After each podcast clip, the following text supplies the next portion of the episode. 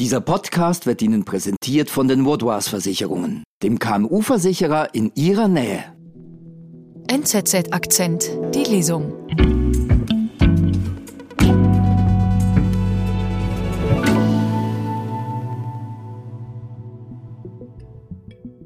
Das gekonnte Ausrauben einer Bank löst bis heute immense Faszination aus. Das liegt auch an der Finanzwelt selbst. Wie Bankräuber zu Volkshelden wurden. Ein Artikel von Daniel Gerni, gelesen von Lotti Happle.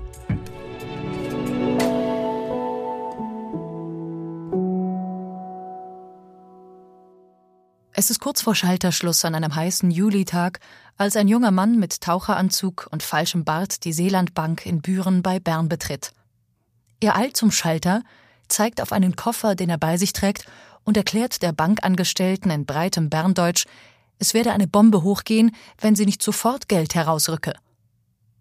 Und so verlässt der Räuber die Bank Minuten später mit 34.000 Franken.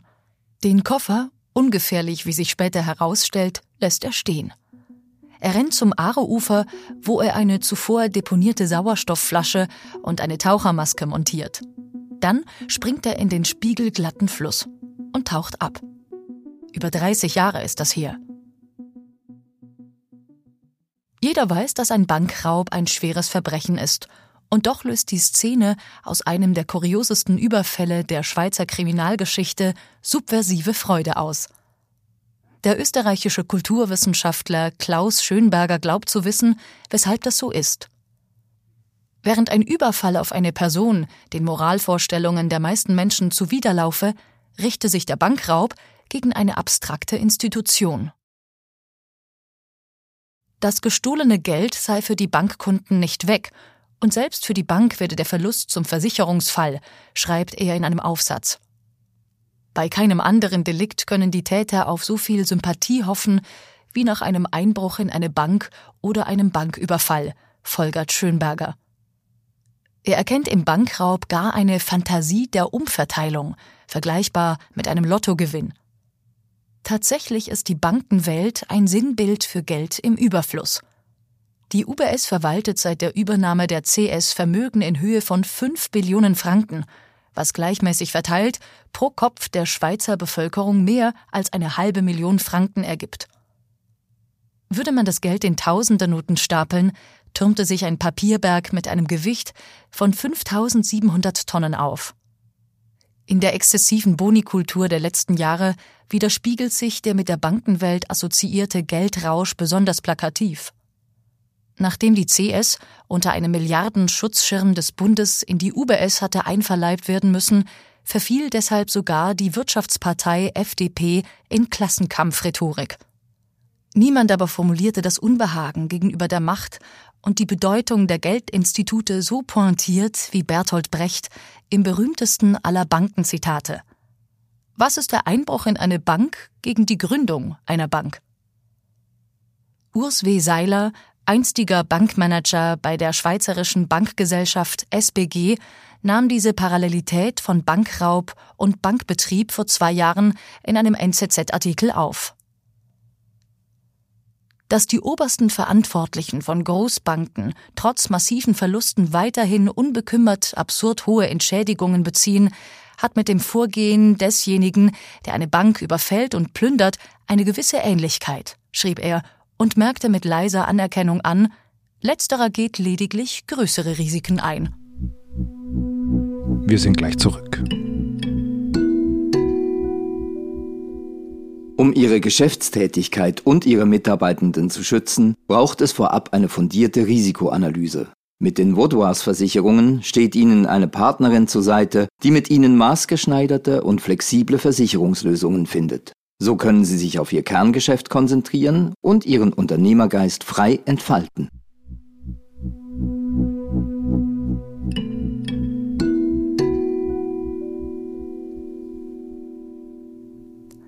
Von Anfang an hatte der Bankraub eine gesellschaftspolitische Komponente. Bereits als in den USA nach dem Bürgerkrieg um 1870 die große Zeit der Bank- und Eisenbahnüberfälle begann, stießen die Verbrecher in der Bevölkerung mitnichten nur auf Ablehnung. Der Wunsch nach finanziellem und sozialem Aufstieg war in der unsicheren Zeit allgegenwärtig. In den Weiten des wilden Westens gab es wenig soziale Kontrolle, dafür zahlreiche Wechselstuben und Unmengen von Waffen. Beste Voraussetzungen für eine neue Verbrechensform. 1866 verübte die Younger Gang von Jesse James in Missouri einen der ersten Banküberfälle überhaupt und erbeutete den für die Zeit unvorstellbaren Betrag von 70.000 Dollar. Es folgten unzählige weitere Überfälle. Sofort rankten sich Mythen um den Revolverhelden und seine Männer dass die Younger Gang von den Pinkertons gejagt wurde, den respektiertesten Privatdetektiven des Landes, verhalf Jesse James zu noch größerer Popularität. Zusammen mit Figuren wie Billy the Kid oder Buffalo Bill prägt er bis heute das Bild vom wilden Westen. Erst recht stiegen Bankräuber Ende der 1920er Jahre zu Volkshelden auf, als die Weltwirtschaftskrise Millionen verarmen ließ. Kaum etwas war so verhasst wie die Banken. Zur Totenwache von John Dillinger, der 1933 und 1934 24 Banken ausgeraubt sowie zahlreiche Menschen getötet hatte und schließlich in den USA zum Staatsfeind Nummer eins erklärt worden war, pilgerten 15.000 Personen. Mit provokativen Sprüchen arbeitete Dillinger schon zu Lebzeiten daran, sich zur Legende und das Überfallen von Banken zum ehrbaren Beruf zu machen. I rob banks for living. What do you do?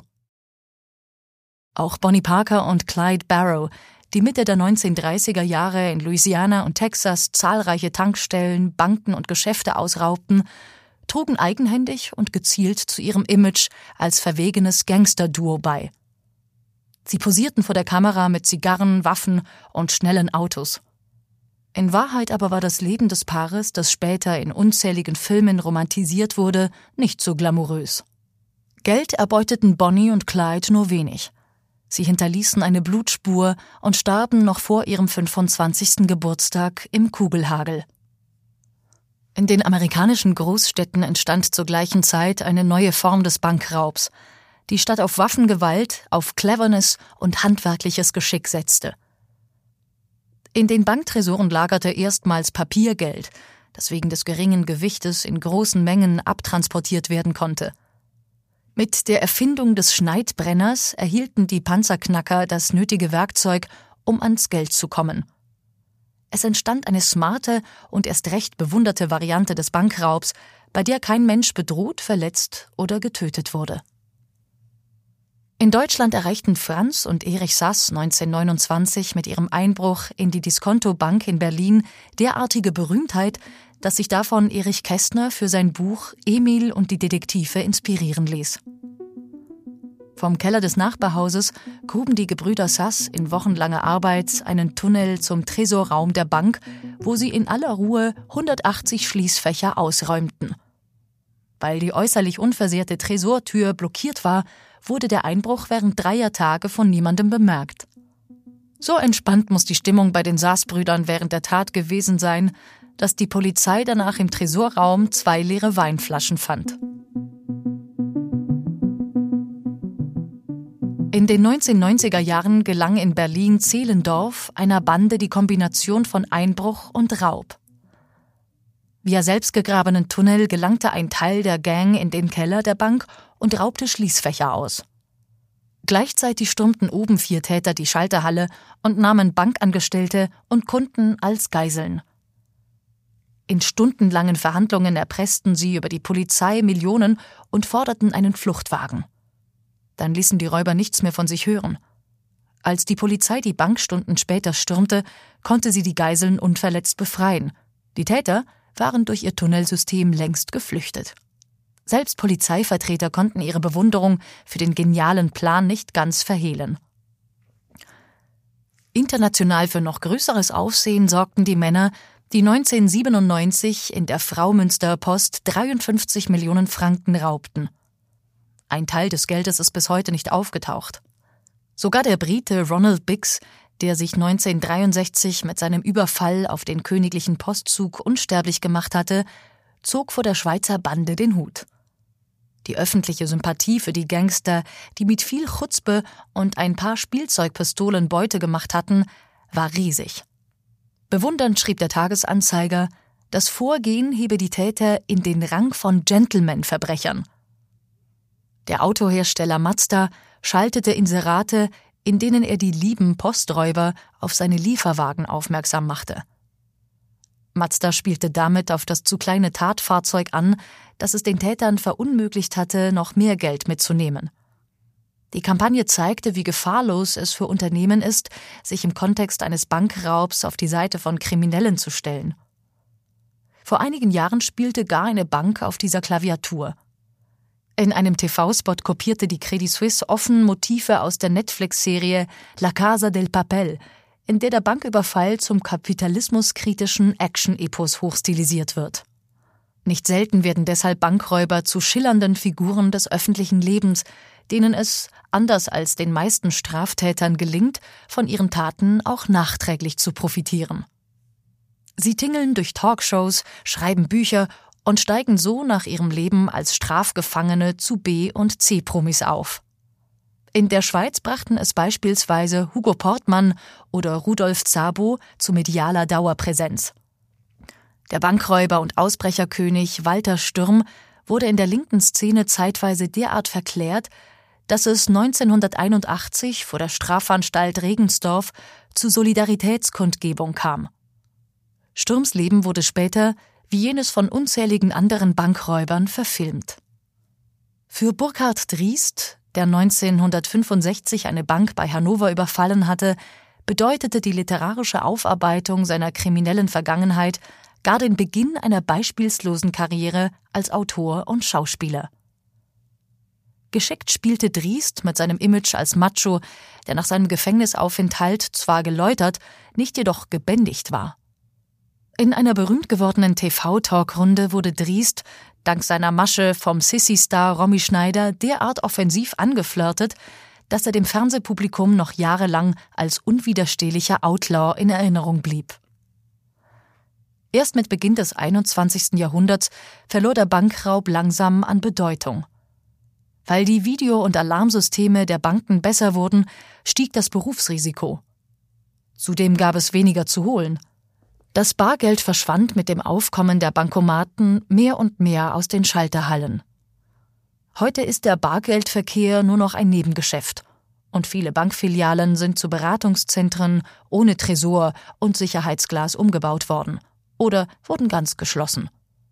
In Deutschland wurden 2003 noch 767 klassische Banküberfälle verübt. 2021 waren es weniger als 30. In Dänemark wurde 2022 im ganzen Land keine einzige Tat mehr registriert. In der Schweiz existieren zwar keine Zahlen, doch der Trend ist eindeutig. An die Stelle des klassischen Bankraubs sind die profane Sprengung von Bankomaten oder der Online-Betrug getreten. Die Ertragsaussichten sind dabei zwar besser und die Risiken kleiner. Doch gleichzeitig ist der Nimbus weg beinahe so, wie dem Banker das Prestige des Bankiers abhanden gekommen ist. So groß die Faszination für Banküberfälle bei vielen Leuten bis heute ist, ein lohnendes Geschäftsmodell war es in Wirklichkeit nie. Britische Wissenschaftler haben vor einigen Jahren anhand von über 350 realen Überfällen das Durchschnittseinkommen von Bankräubern errechnet und sind dabei auf einen Betrag von lediglich 18.900 Dollar pro Tat und Täter gekommen. Maliziös merkten die Forscher an, das entspreche gerade einmal dem Jahresgehalt eines Barista. Gleichzeitig lag und liegt die Aufklärungsquote deutlich über jener anderer Vermögensdelikte. Den Frau Münster Posträubern kam die Polizei schon nach wenigen Tagen auf die Spur. Jesse James, John Dillinger, Bonnie, Clyde, die Gebrüder Sass oder die Tunnelbauer von Berlin-Zehlendorf, sie alle brachten es nur vorübergehend zu Reichtum, bevor sie früher oder später verhaftet oder getötet wurden. Auch der Banküberfall in Büren endet 1992 weniger glorios, als er begonnen hatte. Der Täter verliert kurz nach seinem Sprung in die Aare die Orientierung. Die ruhige Oberfläche des Flusses hat ihn getäuscht. Die Aare hat an jedem Tag starke Turbulenzen. Der Bankräuber prallt gegen einen Brückenpfeiler, Überall sind nun Luftblasen zu sehen. Minuten später wird er von der Polizei geortet und verhaftet. Seine Karriere als Bankräuber hatte weniger als eine Stunde gedauert.